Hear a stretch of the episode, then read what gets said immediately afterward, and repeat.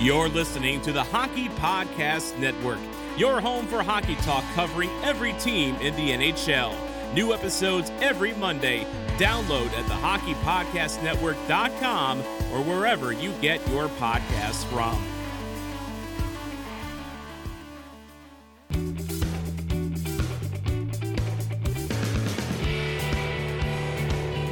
This is the Leafs Guy Podcast. Here's your host, Jim Tatti. Hi, everybody. Welcome to another episode of Leafs Guy. It happens to be season two, episode five. Jim Tatti with you. Thank you, Mike Ross, for that fine introduction. And the hockey story. Leafs coming off a big win in Philadelphia on Wednesday night. We'll dive into that and the recent trends, which are, for the most part, positive. Gus Katsaros from NBC Sports Edge and McKeen's Hockey will be by very shortly. Before we get there, the NHL season is underway, and DraftKings Sportsbook, an official sports betting partner of the NHL, has an unbelievable offer to celebrate the greatest sport on ice. New customers can bet just $1 on any NHL game and win $100 in free bets if either team scores a goal.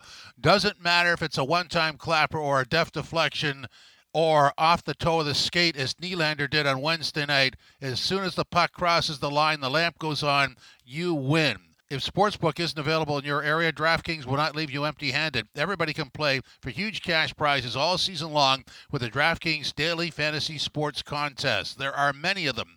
DraftKings is giving all new customers a free shot at millions of dollars in total prizes with their first deposit. So this is for new customers and that first deposit. Ladies and gentlemen, here's the call to action. Download the DraftKings Sportsbook app now. Use the promo code THPN. What is it? Guy, guy, what is it?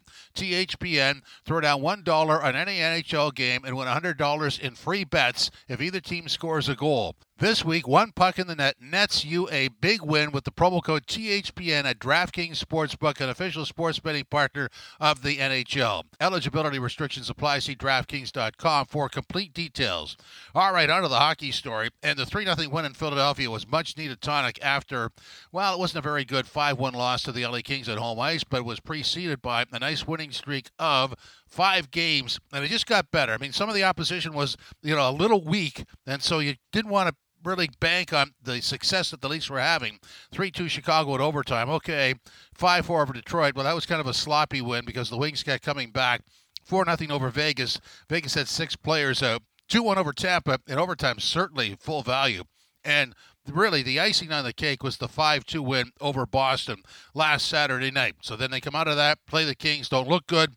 Nice response in Philadelphia. It was a nice build throughout the game, and they got better as the game went on. The, the original concern was the Flyers were going to be able to shut down the Matthews Nylander Bunting line.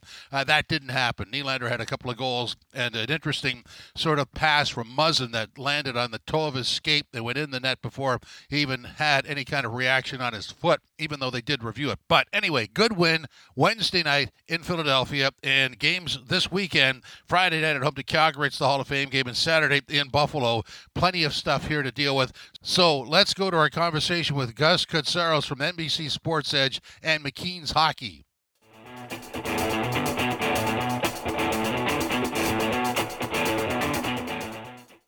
Okay, Gus, uh, pretty good sample size of wins, five wins, a regrettable loss against the LA Kings that's almost unexplainable, and then Wednesday night in Philadelphia, full team effort. Uh, I don't want to know if I, I, don't know if I want to say full 60 minutes, but a sort of a developing 60 minutes. They got better as the game went on. What does this sample size tell you? Yeah, it, what it's saying is all the stuff that they were kind of dealing with in the earlier part of the season um, seems to be behind them now. They're kind of moving together more as a structured unit. Um, we're going to see the Leafs go as far as Matthews is able to take them offensively. Um, even when he's not been scoring over the last little while, you see Marner has been picking it up, and it's good to see that all the troubles that he's had from the beginning of the season, at least with luck and trying to get uh, some points and goals uh, on the board, um, it's nice to see him kind of move past that. We continuously see William Nylander being able to uh, provide a good offensive element. Um, John Tavares getting hurt was a little bit of an unfortunate event, but even he's been kind of pulling some of the depth. It's very concerning that we're not seeing a lot of scoring coming from other than those four players. Um, and I think that in the end, if if a player like Tavares goes down, and we saw that with Philadelphia, we still see the big names coming through, but we're not seeing a lot of depth scoring. There's no more Jason Spezza on a white knight as a white knight riding in and scoring timely goals. Um, we've seen really good goaltending, which I think is very, very key for Toronto's success this season and beyond. We need to see a bit better of a defensive effort. They were phenomenal last year in the way that they were able to address defense, and I'm not really sure that they're capable of doing um, the same thing this year. Uh, on one note on defense, uh, defense, I think that Timothy Liljegren has been stepping in and doing a, an admirable job. He deserves a little bit more ice time, maybe even more of a permanent spot, and I'm not really sure if that comes at um, at the expense of Justin Holl, who's really, really struggled this year. Um, and I think that there's a bit of a misconception with Justin Holl. And I know about the expansion issues and all of that, but the excuse seemed to be that he was always well, playing well while he was with Jake Muzzin. It's not Jake Muzzin's job to cover up for Justin Holl. It's Jake Muzzin's job to be a good Toronto Maple Leafs defenseman. If Liljegren can step in and do that job, perhaps it gives the Leafs a little bit of flexibility to look elsewhere for any other potential solutions. Yeah, I mean that that's an interesting point because for the longest time we didn't really deal with the blue line. Um, Holl, um, I don't know if he plays with the pace they want. Uh, Liljegren does. Uh, you know, they talk about having to clean up his uh, breakout passes a, a, bit more, but but I like what he brings to the table. And actually, when you see Liljegren and Sandin play, uh, you would assume that Sandin would handle all the offense, but Liljegren is is more than capable that way. And if you throw Dermott in there and take Holl out, you've got. I mean, you're still missing that physical Zach Bogosian edge but you've got guys that are really fast and, and are able to move the puck that, that would match the, the speed of the forward. So so I like what you're saying there. I don't know exactly how the Holl situation plays out, but, but you know clearly in this roster, when everybody's healthy, they have a glut of players. And I want to go to the forward unit because in the game last night, you know, there's the several things emerged for me, and I'll just go through this one by one. Uh, the first one was Bunting that line was uh, physically handled by Couturier, uh, Giroux, and uh, Konecny. Uh, but as the game wore on, they figured out a way how to how to play through that. Uh, they went after Bunting, and he persevered and actually turned it around. And I think the whole line turned it around on the Flyers because by the end of the night, that that uh, sort of coverage that the Flyers are giving the Leafs didn't exist anymore. Uh, you know, that's a developing story for me because I think that's how teams are going to go at that Leafs line is, is to play them physically, which might have some results, but not the results I think that that the opposing team would want. So that's kind of interesting that you mentioned that too. One of the the the skills I feel that Matthews possesses that is really underrated, um, and I can't remember when it was, but it was against um, uh, Detroit. He had two Detroit players on him. He was standing up against the boards, and he still had the puck in possession. So being able to maintain possession, even when you're kind of physically mauled, um, and being able to progress the play to another player or to another part of uh, a weaker side of the ice, um, that's a skill in itself. So Matthews and Nylander have a similar style that they can possess there. If the focus does end up going to Bunting, then it just opens up more room uh, for for all of them. You know, in the end, if Toronto has control of the puck, they can't really be physically thrown away because you have to you have to engage them in order to do that. And teams obviously know that they can be a little bit tighter defensively on them, and they would get the upper hand. So that's all fine and good. Toughness and grittiness and and and and all of that, I think, is a very team level concept, not necessarily a player level concept. But whenever a player is confronted with toughness, they need to be able to kind of persevere and break through that. All three of those players have kind of shown that. Bunting more so than my expectations initially were. Um, so I think that that's just one of the um, motifs that we're going to have to pay more attention to going out this uh, full out this season. Okay, so now I'm going to go to the second line, and these two guys are um, guys that will come under scrutiny because of the money they're paid. And when the team is healthy, um, they may be sort of dropped down the list, and you go, why would you pay that kind of money for somebody lower on your roster? Well, the fact is they need the depth. So Kerfoot at 3.5 is a target for the money, and Ritchie at 2.5 in the limited production is also a target. You add it up, what do you, you get six million bucks, right? Did I do the math? Yeah, six million bucks. So people are going to zero in on that. But the fact of the matter is, with Tavares out, Kerfoot goes into the center spot. Ritchie moves up to the left side of that line, and it looked good. I, I mean, Ritchie had seven shots on goal in, in, that game. Could have scored a couple of goals, but you know, obviously there's a void there. He's not going to be the winger that plays with Matthews. But what I'm saying is, in terms of the full 82 games, if you have some injuries, at least you have the depth to fill in.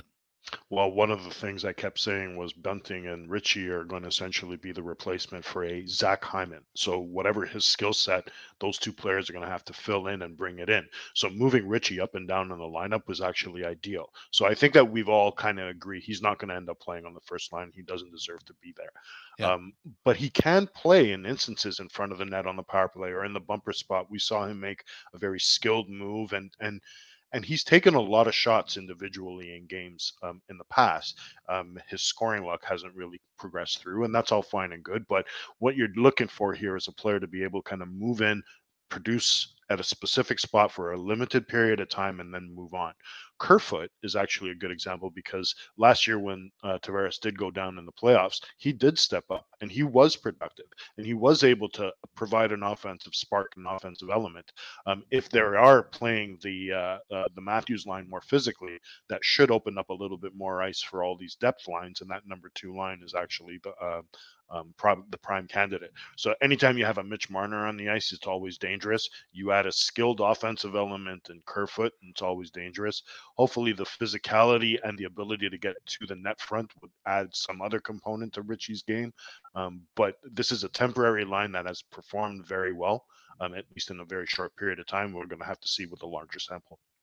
Yeah, the third line, I, I just love watching Kampf, uh, Engvall, and Kase. Now, I don't know what, what kind of totals they're going to get, and, and probably uh, not the best of totals, but they're effective out there, and I like that unit, so I wouldn't touch that at all.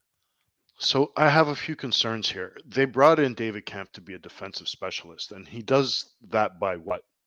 taking faceoffs in the defensive zone. In the last two minutes of a game where they're tied, he doesn't seem to really get a lot of ice time. Um, the same kind of goes for Ondrej Kase. Both those players can offer a little bit more, and I feel that the coaching staff will end up going back to Tavares to take faceoffs in critical areas, or even Matthews because he just either trusts them more in a face-off situation or in the defensive zone. So if you were going to go out and herald David Kampf for being uh, one of your defensive specialists, but not necessarily using him in these defensive situations, and while I agree with you, I think that as a line they've performed very well. But what exactly are we using these defensive labels for if they're not really being utilized in defensive situations? Yeah. Okay. Good. Fair point. I, I agree with that. I just think that uh, in a playoff series over the course of the season, uh, you have to have a line like that. How you use it is coach's choice, and, and that probably opens up a debate. Uh, the guy I want to go to because he's on my Leaf roster, and every time I've seen him play in the preseason, last night was his first game. I just love the intelligence of this guy, Semyonov. I, he just knows exactly what to do. Um, you know, as a uh, uh, an NHL rookie, played in the KHL, but as a guy who's debuting in the NHL, he would be definitely on my bottom six on the Leafs. He's a smart, intelligent hockey player, has some physical uh, attributes, and and also knows what to do with the puck offensively. I just I don't know how they fit him in, but he's on my team. So I tend to agree. I think that he's shown enough attributes to be able to step into a uh, maybe not necessarily in a full time role, but at the same time too, though that their playing time is becoming a problem. Who do you remove from the from the roster in order to make a position for him or a spot for him? I, they either have to move out a body or or limit some time to either a, a, a, some kind of a fourth line player, whether it's Wayne Simmonds or Nick Ritchie or whoever's filling in, because you're not going to end up inserting him on any of the other lines we've just discussed. Those seem to be pretty much set otherwise, um, despite any kind of player movement. So it's a matter of where do you put this player for his best developmental, um, I guess, potential. If he don't have, if he doesn't have a permanent spot here in Toronto, and I'm not really sure that they're going to make a permanent spot for him, chances are he's going to he's best served playing in the Marlies um, get a little bit more professional experience in North America, and then hopefully next year they know that they have an asset that they can now lean on, not necessarily even in the fourth line role because he has shown attributes that are kind of uh, more beneficial up the lineup. So it's nice to be able to inject players similar to what we just discussed about Nick Ritchie. So I, I think playing time is really the biggest issue going into um, this season for that particular player. Yeah, the way I look at it is that you know I came out of the game Wednesday night thinking long term uh, they've got extra bodies. Mikheyev's three to four weeks away. When he comes back, he's in that bumps somebody else out. Um, long term, and I'm talking about next summer, Kerfoot and Ritchie would have to be addressed just because it's six million bucks. I wouldn't touch it right now. Uh, short term, uh, somebody on the blue line, maybe Holl, uh, you would look at that. Um, and uh, short term, uh, up front, you're, you're looking at, uh, you know, there's there's an extra forward in there. I don't know who it is put your name in, but you could somehow package uh, a defenseman and a forward for something. I don't know what it is, and probably not even a player, maybe a draft pick or something. But but they have parts that they're going to have to make a call on short term, and certainly next summer is, is a whole different ball game because we don't know where Jack Campbell's going to be, and if he keeps playing the way he is right now, he's not signing for four million bucks. It's going to be much yeah. higher than that. Yeah, it's going to be an interesting goaltending decision be, uh, based on just his performance alone. And you know, again, I want Jack Campbell to be successful. Um, I think as a person and as a goaltender, he should be given the opportunity. But um, there's still a lot of hockey to be played. There's still a lot of decisions to be made. Um, whether his situation changes over the course of this season for the positive or the negative, we'll eventually find that out. Um, but I agree with you completely on there's nothing that they can do, at least at this point in time, about Kerfoot and Ritchie. They are probably going to be the two prime players to be looking to either move out um, over the course of the summer, should they stay as Maple Leafs for the rest of the way.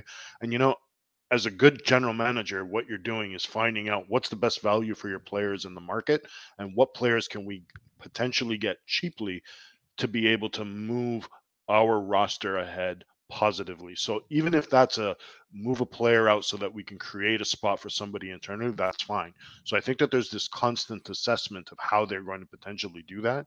Um, I keep going back to the Holl situation with the expansion uh, draft because if Holl's going to be the player that they move because they knew that they had Timothy Liljegren that can kind of move into that spot, then I think that they make a big bad decision on on on not allowing Jared McCann to be a bigger part of the Toronto Maple Leafs. And I find that that one decision is probably going to end up costing them some time or something in the summers coming up.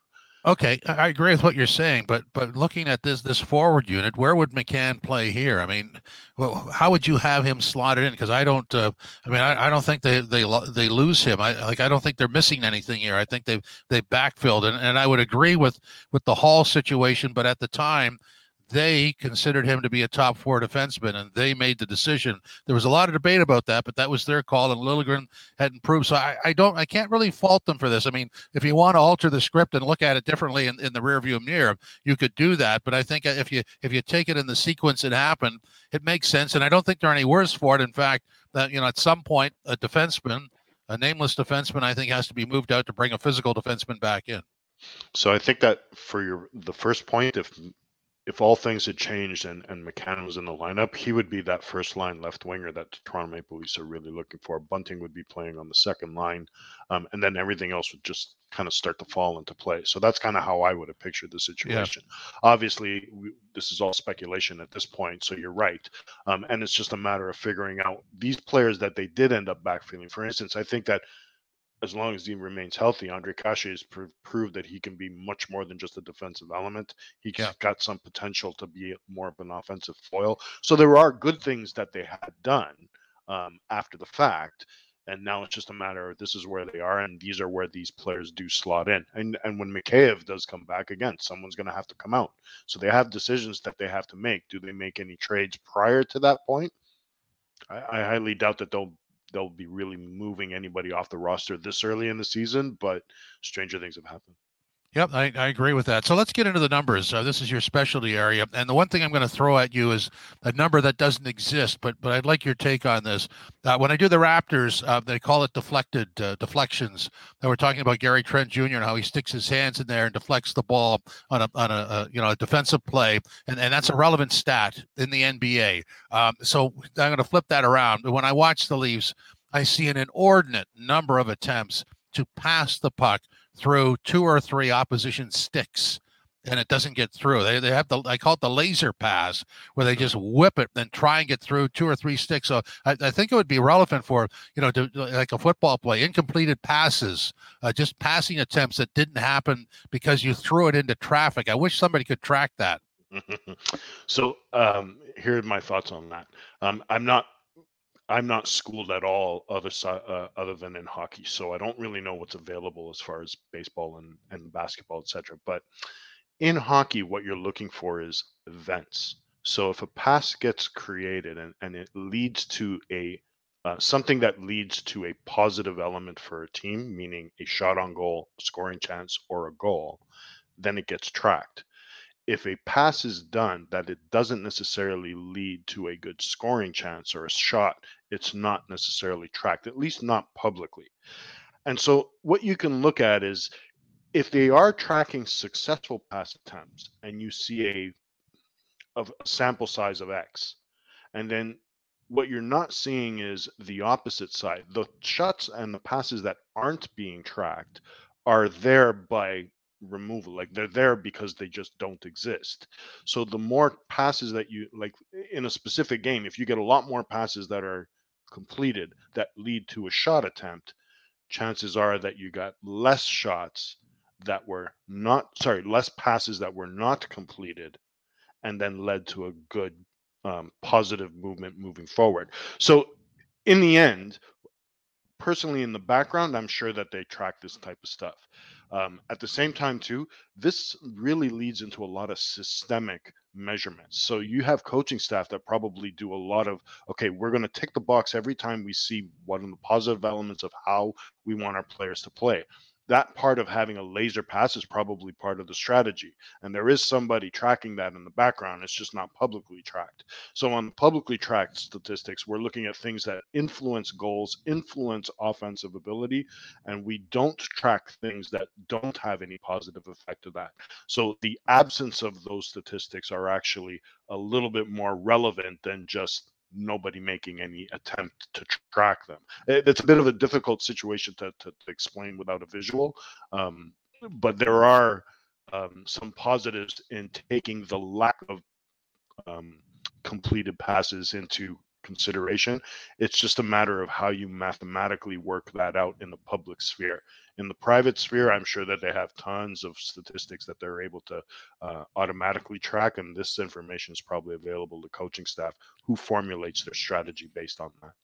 Yeah, I mean it's a double-edged sword. You, would like to know uh, because I think you track, uh, you know, a, a, setup artist by his assists, uh, but there's a lot of plays that could be the third assist which is not recorded, or the pass that that's you know I guess you you record breakout passes. Go ahead. So what we can track and what is publicly tracked is something called shot assists. So if I pass you the puck, Jim, and you take a shot on goal, I am tracked, I am credited with a shot assist. Okay. So now what we're getting at is what influence was that third yeah. pass prior to the second pass, prior to the primary assist prior to the goal score. So there is a, a, a progression for that, and they are called shot assists, and those are publicly available through for a lot of teams from um, pretty much across the board here. Okay, and that that's good to know. And the, the you know the original stat that I brought out about Gary Trent Jr. of the Raptors, uh, he's known defensively for you know his movement with the hands and deflecting. So you, if you applied that to hockey, you'd like to know who was who was breaking up passes. And I'm sure they record that somewhere. Oh, uh, on a private level, absolutely. At least from a coaching staff, they'd be. Able, how else do you measure a player's specific impact if you don't have that kind of granularity in the type of events that you're tracking? So publicly, it's really tough to do that because you need to have a lot of manual tracking or somebody creating some highly uh, incredible piece of software that can do that automatically, and that's just not. Uh, it's not monetarily feasible. The private right. areas, they have lots of these kind of statistics that they pass along to teams that they're able to make proper decisions on. Yeah, I mean, you'd like to know exactly what a player is worth in terms of what he's doing on the ice, which, which again brings us back to the the, the Nick Ritchie story, uh, where you know, uh, you know, I think he's a valuable. I've said this many times. It's not a pick on Nick exercise here. I think he's a viable NHL player. I just question if you were scouting this guy, why you would think he could play with Matthews and Nylander or Matthews and Marner based on his skating stride. So that's probably not what their expectation was because you're right. He can't keep up from from that one element of skill, but he does bring up other elements, the physicality. Perhaps that leads into getting into corners and into situations that um, the skilled players don't necessarily want to um, deal with.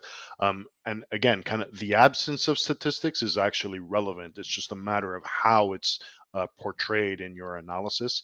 So when we're getting into skills analysis and we're getting into actual measurements, we get into a very gray area. You're right. Nick Ritchie, from his skating ability alone, is shouldn't be playing on the first line, but his physicality and his ability to get to the net um, and being able to kind of do some other things, perhaps is a positive. Now, I can give you a whole bunch of other skills that he's just not good enough to be able to skate on the first line, but in the end, you're trying to fill a void with a skill set that isn't currently available in your organization. So you're hoping that a majority of his individual skills, along with perhaps in conjunction with another player, are able to kind of fill up that void. Uh, now it becomes a very, very tricky situation, and and I, I don't know how you can possibly justify Nick Ritchie's specific skill set for that role in general. Um, and I'm not really sure how they would assess that other than just saying we're going to have to take a chance here because we don't have any other solution internally. Right. It's just a numbers game at that point. So speaking of numbers, and I don't want to put you on the spot. I don't know what you have there, but but what numbers can you throw at us to talk about uh, the last seven games for the Leafs? So the one biggest number I'd like to say is that uh, five on five, Mitch Marner was getting very little luck. Um, all of a sudden, he's um, he's in on three quarters of every goal that's scored on the ice. So while we didn't see a lot of progression early on, there's a, a, a distinct um, uptick in his own personal production. Um, I think that Morgan Rielly's been just fantastic on the back end. I know that there are warts and there's a lot of defensive warts, but from the fourth man in and from the ability to kind of get into scoring chances and scoring areas, um, he's shown that he's been able to kind of jump in. He's getting points on about half of the goals scored while he's on the ice. That's significant for a defenseman that kind of goes from about the 20 to 30% range. He's getting points on 54% of all the goals scored. I think that that's significant. Um, the other thing that we're not seeing is a lot of uh, contributions from the depth, like I said. Um, but when they are in good positions, probably the better players are Jason Spezza and Pierre Engvall. Both those players have been able to put themselves into better scoring positions. They are getting points on more than two thirds of all the goals scored while they're on the ice. Um, and this is all at five on five. I'm not even going to get into the power play. Uh, power play is more about structure and, and, and putting players in positions where they're able to move into a, a set play and try to get shots on goal and then add pressure. So we're not we're not going to be talking about that. The one area that I think I'm a little concerned about here is this again, it's the David Kampf um, Kase and, and Engvall line, while they are getting some good defensive help or are providing some good defensive help, um, they're also allowing a lot of shots against, a lot of scoring chances against. Again, for a, a line that is supposed to be a defensive specialist kind of line, um, I feel that their performance isn't as as good as it probably should be. I'll give them the benefit of the doubt that there's lots of hockey still to be played, but when you're on the ice and allowing the amount of scoring chances that they're allowing and the potential expected goals that they're allowing uh, for a defensive unit, I think that they can be a little bit better. Gus, thanks very much. Really appreciate it. Pleasure's always mine. Thank you very much, Jim. Last minute of play in this podcast. Thank you, Mike Ross. Time now for our lickety split yes guy, no guy. Yes guy, no guy number one. The Matthews, Nylander, and Bunting line is a keeper. Oh, yes, guy. I like the way this line functions. Wednesday night against Philadelphia, as I said earlier, the Philadelphia top line tried to physically intimidate these guys. It didn't happen. They went after Bunting eventually, and he responded, and they started taking penalties. And guess what? This line is a keeper. You think you can shut it down? No guy. So is it a keeper? Yes guy. Uh, yes guy, no guy. Number two, Timothy Liljegren. Yes guy. Love watching this kid. I know he's got some stuff to clean up in his own zone, but he has puck skill. Nice tandem, Liljegren and Sandin. So yes guy and Timothy Liljegren. Yes guy, no guy. Number three, Kerfoot is a key piece. Oh, an emphatic yes guy. Are you kidding me? When they're totally healthy, maybe the left side of Tavares and Marner, maybe not. But when they're not healthy, yes, he can play the left side there. He can center the second line, and you'd like to be in a situation where you didn't have to count on him that much. But he is a key player. Forget about the contract. Worry about it next summer. And the final yes guy, no guy. The Leafs are about to have a blowout victory at somebody else's expense would it be Calgary on Friday night? Probably no, guy. Would it be in Buffalo on Saturday? Probably yes, guy. So I think it's going to happen where all the lines get in and participate in the scoring, and they just absolutely wipe somebody off the ice. Hope you enjoyed episode five. Hope you come back next week for episode six of Leafs Guy.